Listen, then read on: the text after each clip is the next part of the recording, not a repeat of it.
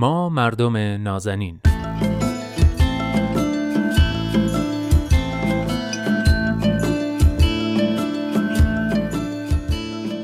سلام. سلام به شما مردم نازنین. من نوید توکلی و این هفته هم با حضور کارشناس جامعه شناس برنامه دوست خوبم عرستو رحمانیان میزبان شما هستم در برنامه ما مردم نازنین. موضوع این هفته کتاب و کتابخانیه.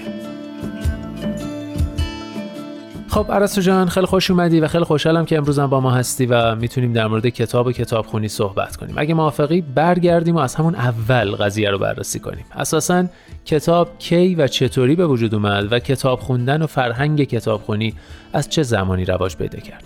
منم درود میفرستم خدمت شما نوید جان و شنوندگان عزیز برنامهتون.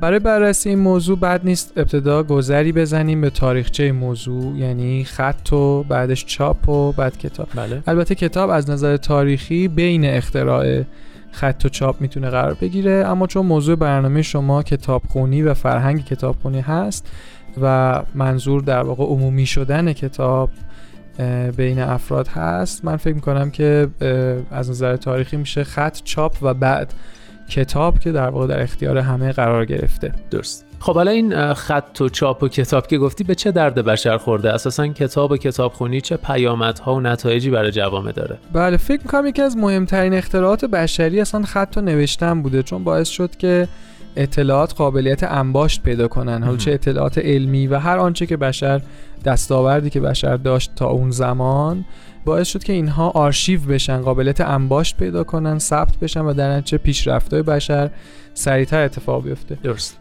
پیامد دیگهش که مهمه اینه که امکان رد و بدل شدن اطلاعات و در نتیجه آشنا شدن آدم ها با عقاید همدیگه با فرهنگ های همدیگه و تاثیرگذاری فرهنگ ها روی همدیگه بودش. پیامد مهم دیگهش افزایش روزافزون آگاهی بشر خصوصا در زمینه های علمی و شاید بهتر بگیم که از انحصار در آمدن دانش یا دموکراتیزه شدن علم و دانش یکی دیگه از پیامدهای مهم اختراع خط و در واقع چاپ و خود کتاب بوده. درست. خصوصا می‌دونین که یکی از پیامدهای مهمش در این زمینه مربوط میشه به زمانی که کتاب مذهبی در واقع انجیل چاپ شد و این در دست عموم قرار گرفت و افراد می‌تونستن مستقیما با دینشون ارتباط برقرار کنن و در نتیجه خیلی خیلی تغییرات گسترده ای اتفاق افتاد در رابطه که مردم با علمای دینی و با دینشون داشتن آها. اینها همه پیامدهای مهمی هست خیلی تاثیرات دیگه رو هم می‌تونیم اینجا بگیم ولی به حال اینجوری میشه گفت که کتاب بعد از در واقع اختراع چاپ به عنوان یک رسانه خیلی مهم ظهور کرد و بشر رو به شدت تحت تاثیر قرار داد.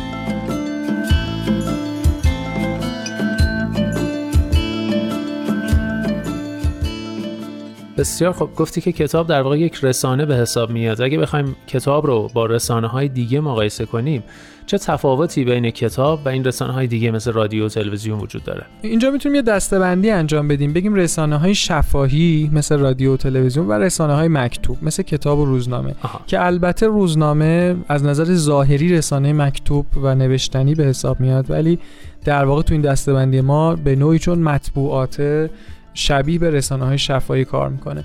اگه بخوایم مقایسه بکنیم روند و سرعت انتشار اطلاعات تو رسانه های شفاهی خیلی بالاتر این مثل تلویزیون و رادیو. هر چیزی به سرعت به گوش میلیون ها آدم در لحظه می‌رسه. اما بله. بقا و دوام اطلاعات توی رسانه های مکتوب این در کتاب خیلی بیشتره. خصوصا که رسانه های شفاهی ناپایدارن و تقریبا دوباره بهشون نمیشه رجوع کرد اما کتاب وقتی که خونده میشه میره تو کتابخونه ماندگار میشه بارها میشه اون کتاب رو خوند. البته که رسانه ها هر آنچه در اونها پخش میشه به حال قابلیت آرشیو دارن. ولی تقریبا آرشیو رسانه هیچ وقت مشتری و مخاطبی نداره و عملا یک حرفی که زده میشه و از روش گذر می‌کنن. کتاب چون تاثیر و نفوذش ضعیفتر نسبت به یعنی گفتیم سرعت انتقالش پایینتر نسبت به رسانه های شفاهی به عنوان ابزار قدرت خیلی استفاده نمیشه. معمولا قدرت های حاکم از رسانه های شفاهی برای اینکه بتونن سریعا اون چی که تو ذهنشون هست اون چی که می‌خوان اعمال کنن رو جریان بدن تو جامعه از رسانه شفاهی استفاده می‌کنن. معمولا عقاید مخالف قدرت حاکم هم به ندرت می‌تونه تو رسانه شفاهی راه پیدا کنن چون حساس تر رسانه شفاهی. اما مثلا شما می‌بینید در استبدادی ترین حکومت ها هم همچنان ممکنه که یه کتابی با موضوعات مخالف قدرت حاکم یا حداقل ناموافق با اون یافت بشه. اخبار و اطلاعات علمی، اخبار و اطلاعات مستند و موثق اغلب تو کتاب ها بیشتر یافت میشه تا رسانه های شفاهی. یعنی دانشمندان scientist ها و متفکرین اغلب علاقه که نتیجه تحقیقاتشون رو به صورت کتاب که مستندتر و پایدارتره اونجا در واقع نش بدن تا از طریق رسانه های شفاهی. نهایتا از طریق رسانه شفاهی فقط اون رو تبلیغ بکنن یا در واقع معرفیش بکنن. درست. یه مقایسه دیگه که می‌تونیم انجام بدیم مقایسه تاریخی هست. بین ورود هر کدوم از این دوتا رسانه ها خب کتاب می‌دونیم که قدیمی تره رسانه قدیمی تریه بله. اما تقریبا از نظر تاریخی می‌تونم بگم در اروپا 1452 ورود چاپ بوده و تقریبا می‌تونیم بگیم ورود رسانه در واقع مکتوب مربوط به اون زمانه و حدود مثلا اوایل قرن بیستم ورود رادیو و مطبوعات به صورت رسانه عمومی در اروپا بوده. البته این در ایران متفاوته. یعنی تو ایران این فاصله بسیار کمه. یعنی تقریبا ما می‌تونیم بگیم یه قرن پیش ورود چاپ و کتابخانی در ایران. تقریبا البته می‌تونه بگیم که اتفاق افتاده و رادیو هم حدود کمتر از یک قرن مثلا 60 70 سال 70 80 سال پیش بوده. و این فاصله بین این دو در ایران با اروپا بسیار متفاوت بود. آها پس در واقع شاید بشه نتیجه گیری کرد که این تفاوت سرانه مطالعه که مثلا میگن در ایران سالی دو دقیقه بیشتر نیست به نسبت اروپایی که خیلی هم پایین تره از همینجا نشأت می‌گیره. درسته؟ خیلی نکته مهمی اشاره کردی به خاطر اینکه ایرانی ها نسبت به اروپایی به همین علت زمان کمی برای عادت به کتابخونی داشتن. و این زمان کم دو تا پیامد مهم داره. اول اینکه خب ایرانی ها کمتر کتابخون شدن یعنی همین چیزی که تو میگی سرانه مطالعه تو ایران پایینه. الان می‌بینیم چقدر راجع به این موضوع صحبت می‌کنن. حتی برنامه تلویزیونی هست که برای فرهنگ کتابخانی و ترویج در واقع کتابخانی گذاشته میشه و اینها و همین موضوعی هستش که شما اشاره می‌کنی دقیقا پیامد این موضوع. نکته دومش اینه که فرهنگ ایران که مثل هر جای دیگه ای بر اساس فرهنگ شفاهی قبلی خودش بوده فرصت پیدا نکرده که شکل جدید بگیره فرصت پیدا نکرده که عادت بکنه به این شیوه کتابخانی این در واقع کتابخانی به عنوان فرهنگ نفوذ نکرده تو فرهنگ شفاهی تا اون رو تغییر بده به سمت خودش. و حالا می‌بینیم که برعکس در اروپا چون این زمان زیاد بوده مثلا 4 5 قرن زمان بوده برای اینکه آدم ها کتابخون بشن در این فرهنگ آروم آروم تغییر کرده آگاهی مردم بر اساس رسانه مکتوب بر اساس کتاب رشد پیدا کرده.